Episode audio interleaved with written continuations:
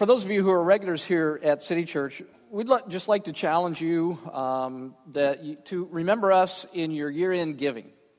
Many of you know that we began a capital campaign. Uh, we had a capital campaign earlier this year.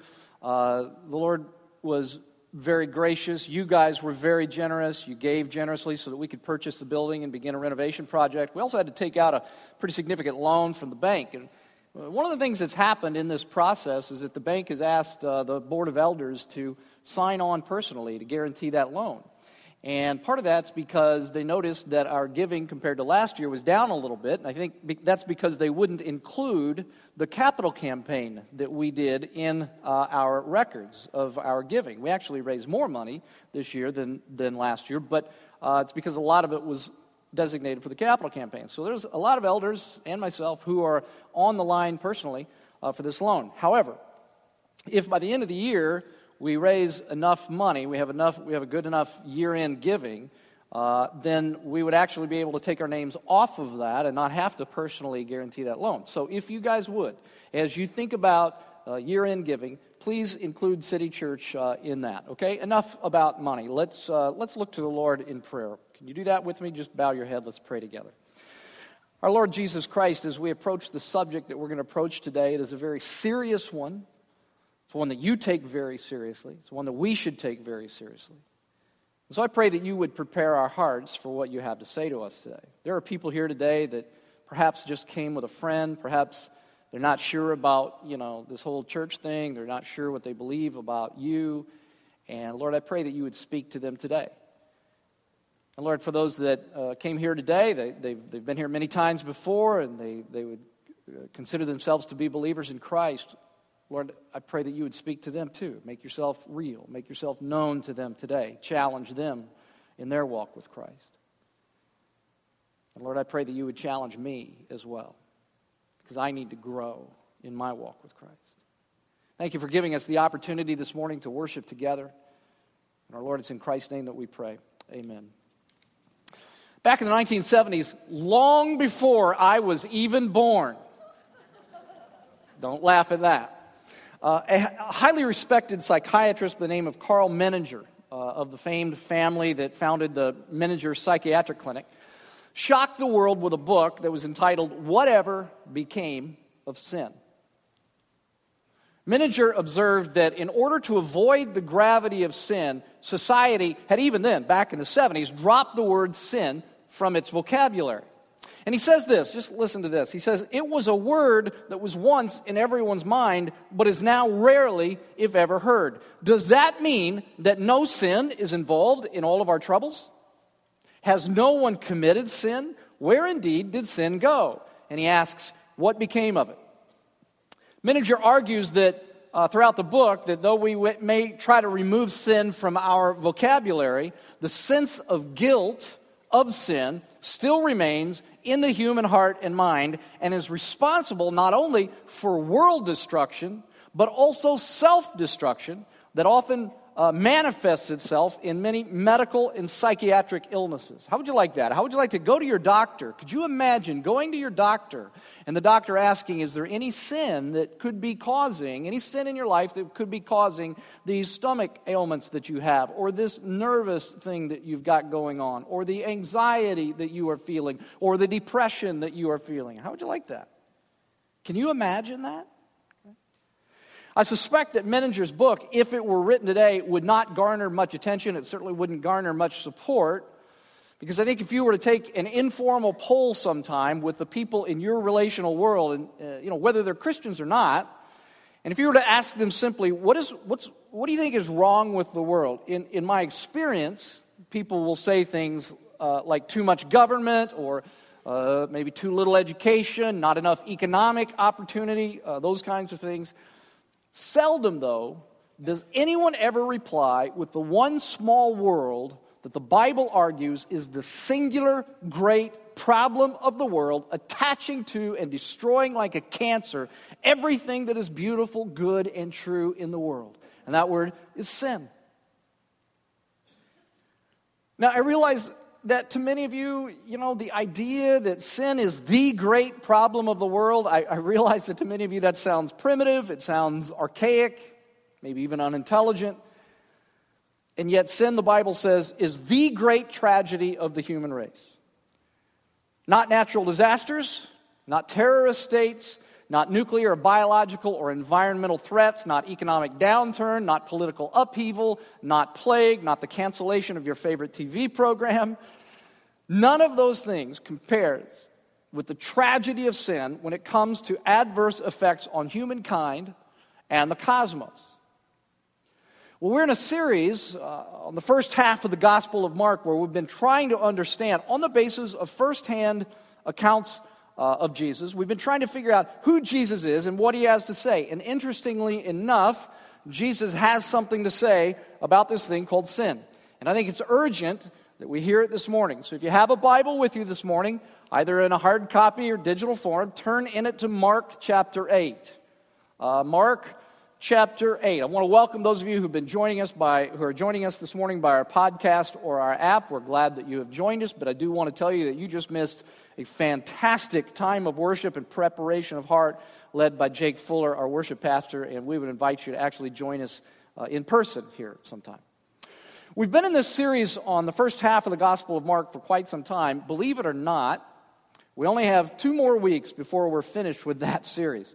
Now, we'll come back and finish the Gospel of Mark next year, uh, later uh, in the year, but uh, we're just two weeks away from being done with this particular series on the first half of the Gospel of Mark. We're going to look today at verse, uh, we're going to start at verse 11. In order to finish uh, in just a couple of weeks, I'm going to have to skip verses 1 through 10. But let me just summarize by saying that in verses 1 through 10, Jesus performs another miraculous feeding of thousands of people using only a few loaves of bread, which gives him the occasion to use the perfect metaphor through which to speak to his disciples and speak to us about sin. Let's start reading at verse 11. The Pharisees came and they began to question Jesus. To test him, they asked him for a sign from heaven. Now, remember, he just did a miracle. He just did a feeding of the five, uh, not of 5,000, but a whole bunch, of, whole bunch of people, thousands of people. He just did a miraculous feeding. Had just a few loaves of bread, broke them all up. Uh, you know, there's enough, enough left over, like seven baskets still of, of bread left over after that. But they're asking for another sign. Jesus sighs deeply in verse 12 and says, Why does this generation ask for a miraculous sign? I tell you the truth, no sign will be given to it. Then he left them, got back into the boat, and crossed to the other side. The disciples had forgotten to bring bread, except for one loaf they had with them in the boat. Now, they just, remember, they just came off this great miracle of bread being fed to everybody, and they've forgotten to bring any with them, okay? Jesus says to them, Be careful, Jesus warned them. Watch out for the yeast. Underline that word yeast Watch out for the yeast of the Pharisees and that of Herod. They discussed this with one another and they said, It's because we have no bread. so Jesus teaches, he's teaching them this profound lesson about sin using a bread metaphor. And when he's done, they put their heads together collectively and conclude, It's because we have no bread. Verse 17, aware of their discussion, Jesus asked them, Why are you talking about having no bread? Do you still not see or understand? Are your hearts hardened? And you kind of get the sense, don't you, that Jesus is more than a little frustrated with these guys. There are some people who don't believe in the Bible because they will argue, well, it's a book written by men to get people to buy into their ruse uh, about Jesus. I give you this story as evidence against that argument. I don't know how to say it any more graciously than to say, those very men look like dopes here if they're trying to build credibility for their new and very dangerous movement that is a ruse, they're not doing a very good job. Would you agree? I mean, they really look silly here. How many people would want to follow people like this? Okay. I want to focus, I really want to spend our time this morning on what Jesus says in verse 15. And, and here's why. When Jesus warned his disciples at the beginning of verse 15, when he says, Be careful, he chooses a word that is rarely used in the New Testament. Uh, it's, the, it's the Greek word diastileto. Diastileto. It's actually much, much stronger than, than be careful. Diastileto was used in other Greek literature to mean very strict orders. Like the kind of orders that are so clear, you understand, like there is to be no messing around. You got the orders, right? Like I, am a, I'm, a, I'm a germaphobe. Like I, I get really creeped out about germs. And when my kids were little and we would walk into like a gas station bathroom, before we would, I, I, got, I have three boys, before we'd walk in, uh, I'd say to them, I'd say, okay, now everyone, oh, I'd, line, I'd say, you guys look me right here in the eyes. Got me? Hear me on this. Make no mistake, don't touch anything. And then I'd say, hands up in the air. And we'd all walk in with our hands up in the air uh, like this, okay? That's the sense of diastileto, okay? That's the sense of it. So, what Jesus wants to say about sin here is of utmost importance to him, and it should be to us as well. And so, Jesus says to them, Watch out for the yeast of the Pharisees and that of Herod. Why does Jesus compare sin to yeast?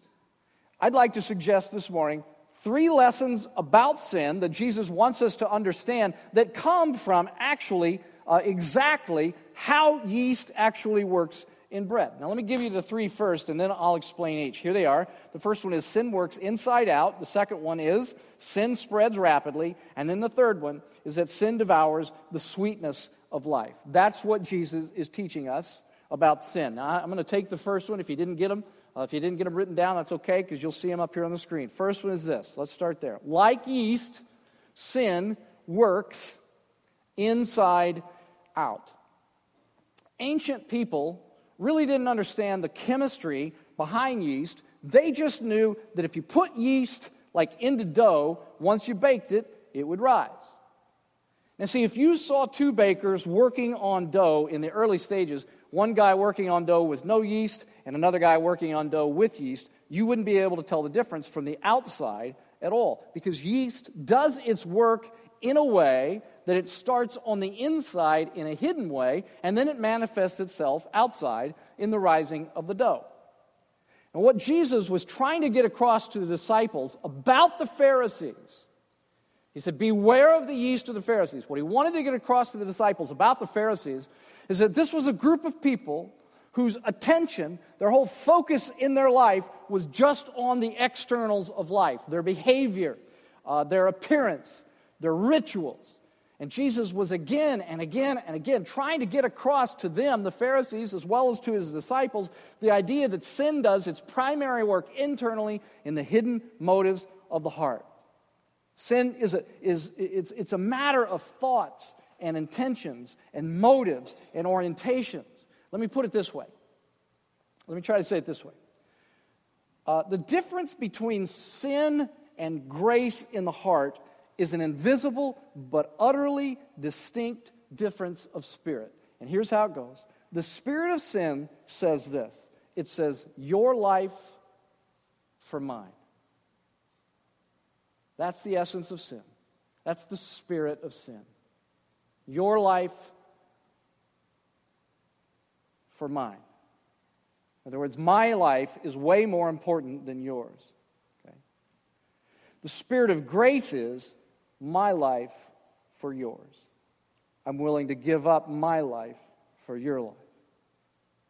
And you see, at every, uh, at every spot, uh, at every moment of the day, you can choose one or the other. For instance, you could cut in line in, in front of somebody, that's your life for mine.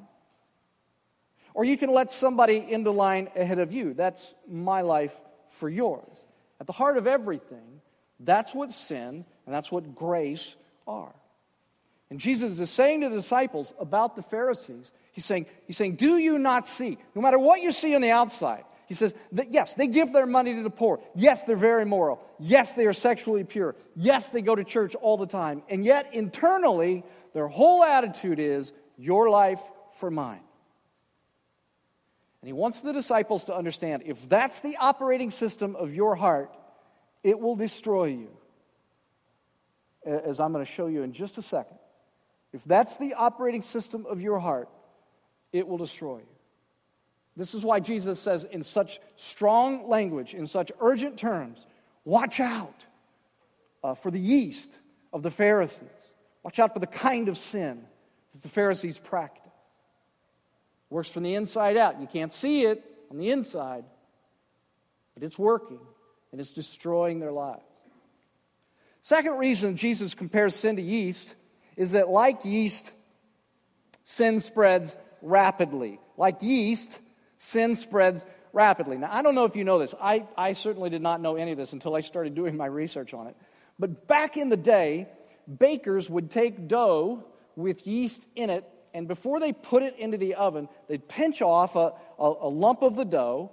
And because the yeast in it spread so rapidly, they would take it and they would they put it away in a separate area to make sure it didn't affect uh, excuse me didn't affect the other dough that was around? And then they would bake the rest of the bread but here was the good thing when they got a new batch of dough they'd take that little piece uh, of dough with yeast in it, and they'd stick it in that new dough, and immediately it would work itself into the dough and it would spread very, very rapidly so that that dough would rise uh, as well. One of the reasons that Jesus warns the disciples with such, with such strong language and urgency about sin is that he wants them to understand that you have to be vigilant about dealing with sin in your life when you become aware of it. Sin is like uh, it's like Oreo cookies. You ever try to eat just one? You cannot eat just one Oreo cookies. They're, in fact, studies have shown that they're more addictive than cocaine, and I believe that to be true. In the same way, you can't just sin like once and then stick it in a corner of your life and say, uh, don't, don't bother me anymore. It doesn't work that way. The 17th century theologian Richard Baxter once wrote this. He said, Lay siege to your sins and starve them out by keeping away the food and fuel, which is their maintenance and life. See, if you, if you sin alone, if you say, excuse me, if you leave sin alone, if you say, well, uh, you know, there it is, it's just kind of over there in the corner of my life, I'm not going to pay attention to it. Jesus wants you to understand it will not leave you alone Okay. it spreads very quickly. Now, let me give you an example that I think is very relevant to our culture today cynicism. Cynicism. We live in a very cynical culture. At its core, cynicism is a defensive posture that we take to protect ourselves from being hurt. Here's the way it usually works. Okay? The way cynicism usually develops is that someone in your life, so, let me say it this way someone uh, like you, you have some uh, idealistic standard, some expectation, okay?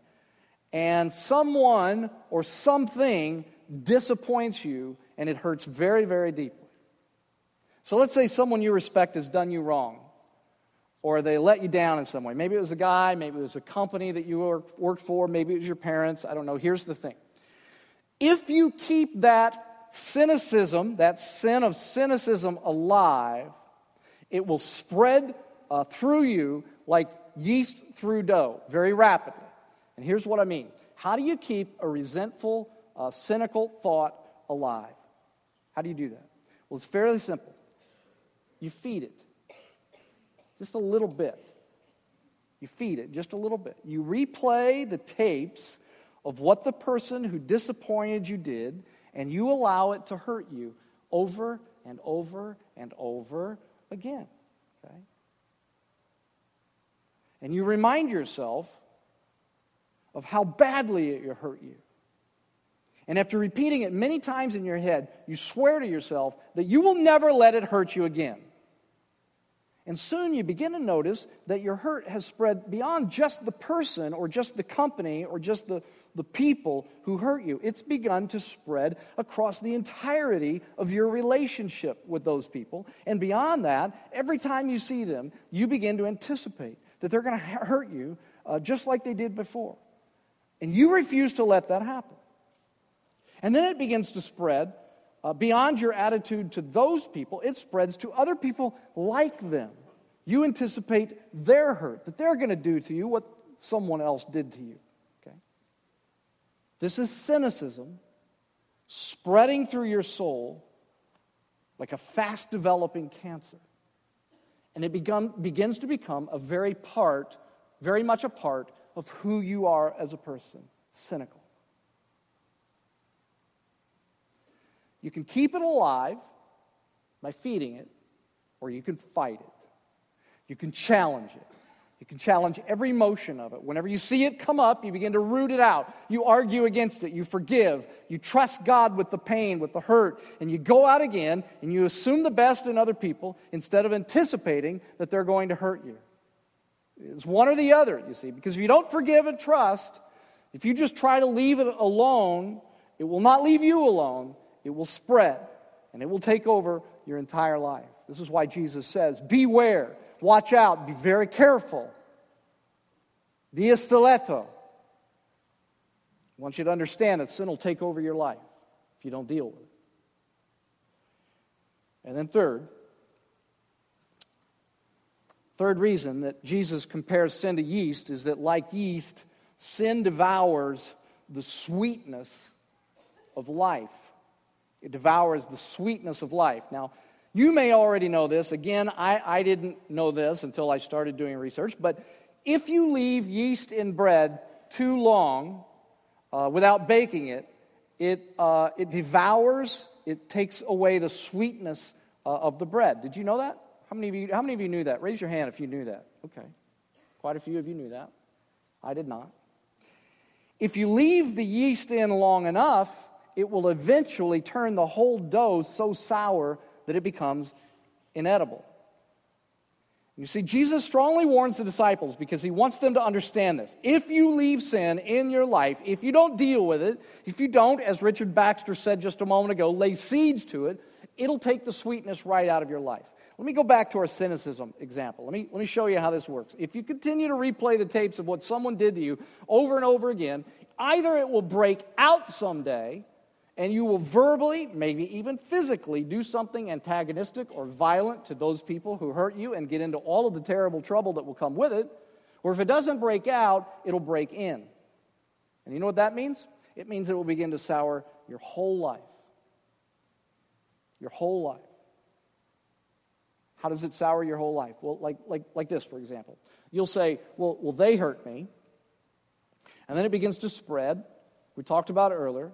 And you look at other people and you'll say, well, they're probably going to hurt me too. And so instead of making yourself vulnerable and assuming the best about these other people that you have met, you will begin to protect yourself from them. And because it spreads, you will begin to do this more and more with more and more people in your life until you find that uh, yourself isolated and distrusting of everyone. And what's going on when that happens? What's going on? Exactly what Jesus was talking about. Sin has begun to take the sweetness of relationships out of your life. And you find yourself lonely and unable to really enter into relationship with anyone. And sour because you are so cynical, you're just not very pleasant to be around. It devours all of the sweetness in your life.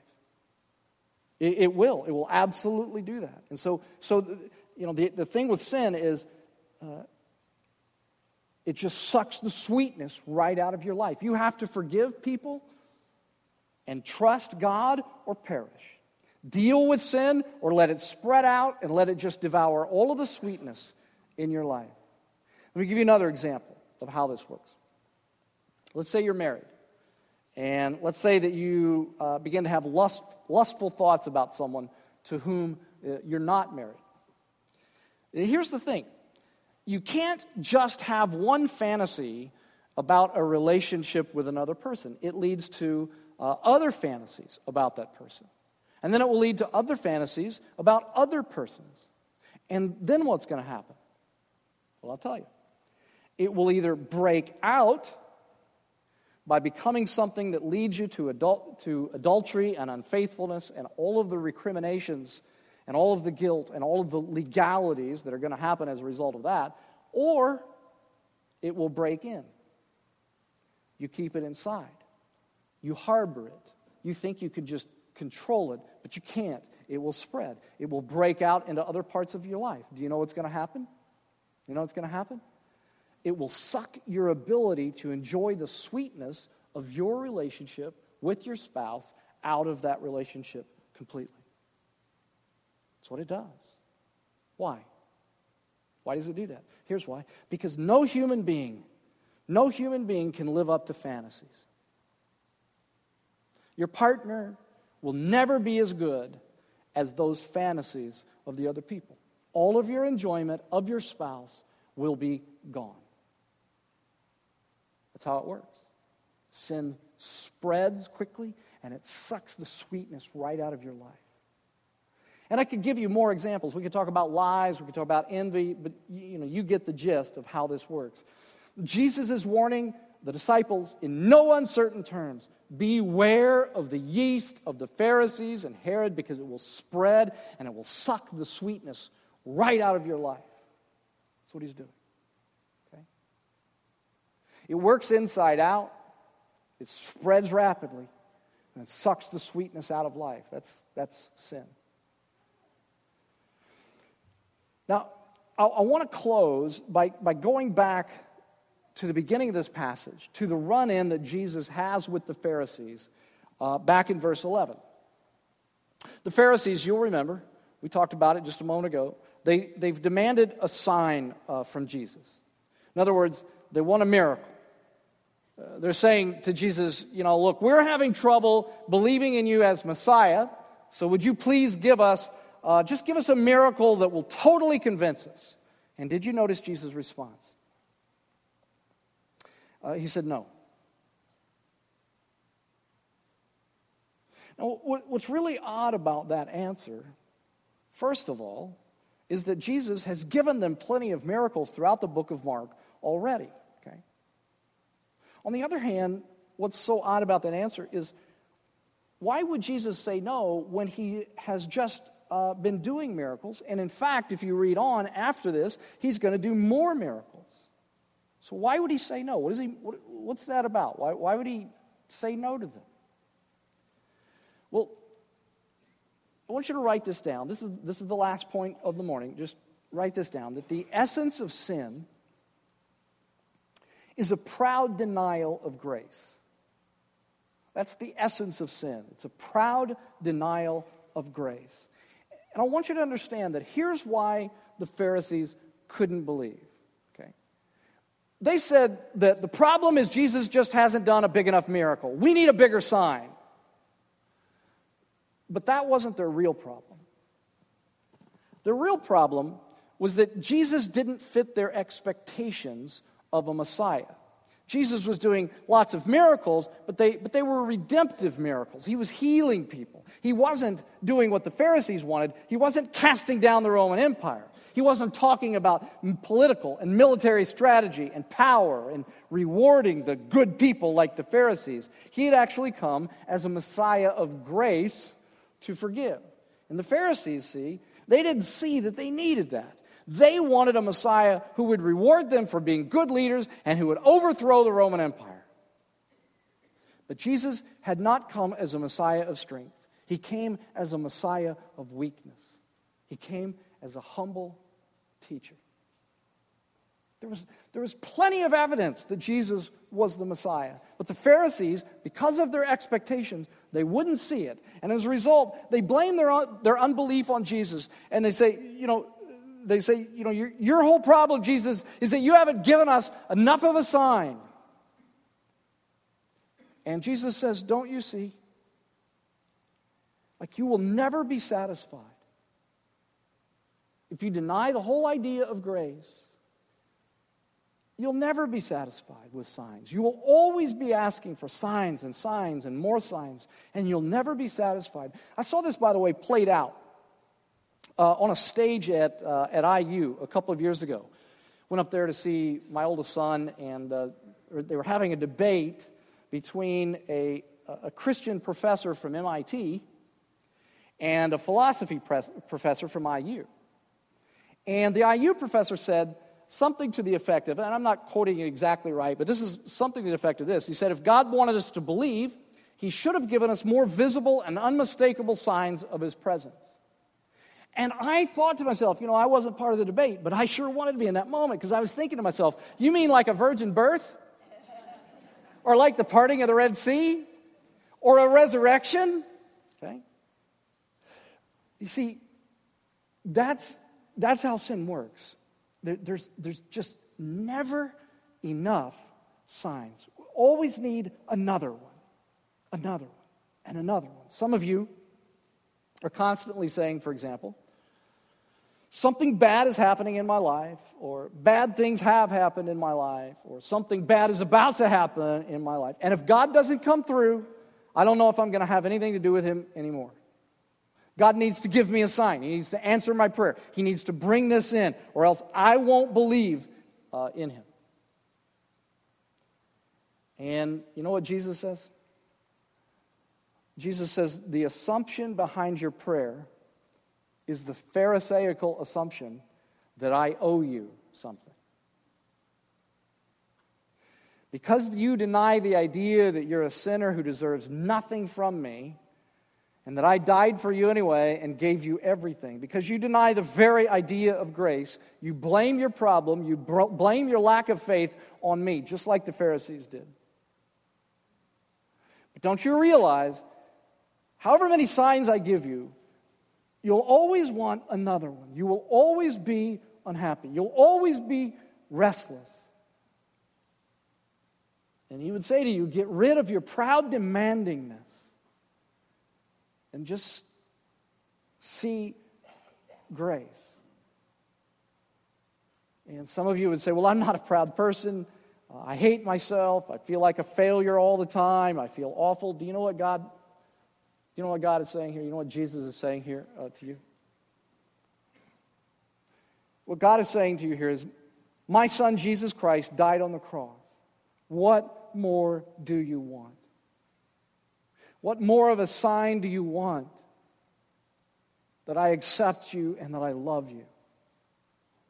Jesus Christ has already given you the sign. He's given you all, already given you everything you need to believe. He's given you the sign. And you say, well, what sign? It's the sign of the cross.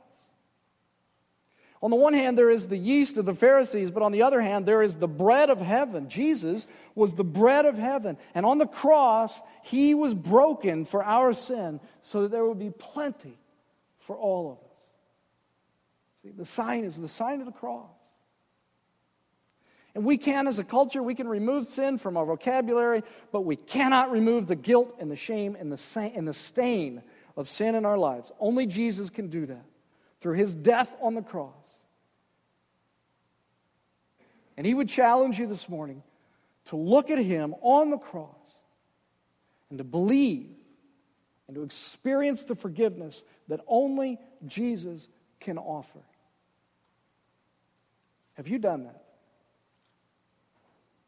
Have you come to a place in your life where you have sort of drawn a line in the sand and said, I'm going to stop believing in myself. I'm going to stop believing in all of my goodness. I'm going to stop moaning and crying, woe is me, I'm such a bad person. And I'm going to look, on the, look at the cross. I'm going to see Jesus there on the cross. And I'm going to trust in him. I'm going to believe in him that what he did on the cross forgives me of my sins. Have you done that? Have you come to that point in your life? If you have not ever come to that point in your life, you could do that right now in the privacy of your seat. And this would be a good day to do it. Jesus would say with urgency, make that decision today. Believe. Maybe you have come to a place where you have believed. You know what you need to do? I said it last week. You need to preach the gospel over and over and over to yourself. I don't mean preach the gospel over and over so that you will be saved over and over. You're only saved once. Once you, once you believe in Christ, you always have assurance of salvation. That doesn't ever change. But you need to remind yourself of the gospel over and over and over again. You need to remind yourself of the benefits of the gospel over and over again that Jesus Christ forgave me. I don't, God doesn't owe me anything. You need to remind yourself too. When you get into that mood where you're saying, I'm so bad, I'm so terrible, you need to remember right there on the cross, Jesus dying on the cross, God demonstrated the sign that He loves me and accepts me just as I am today. Preach that gospel over and over and over to yourself. I'd like to ask you if you would to bow your heads with me this morning. If you're one of those, you're one of the people that I mentioned earlier that has never come to a place in your life where you have believed on the Lord Jesus Christ, this would be a good moment to do it. Wherever you've been, whatever you've done, Jesus Christ died on the cross for you. The bread of heaven was broken for you. He is the only way that you can be cleansed of your sin.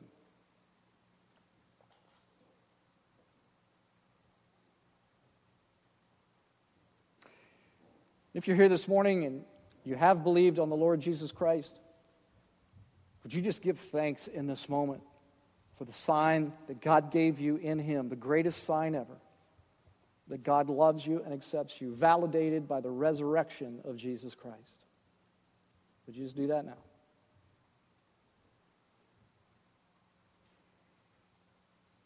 Our Lord Jesus Christ, we thank you so much for the sign that we cannot mistake, the sign of the cross, that reminds us of your love for us, that you accept us. And we acknowledge and we affirm this morning that you didn't owe us that.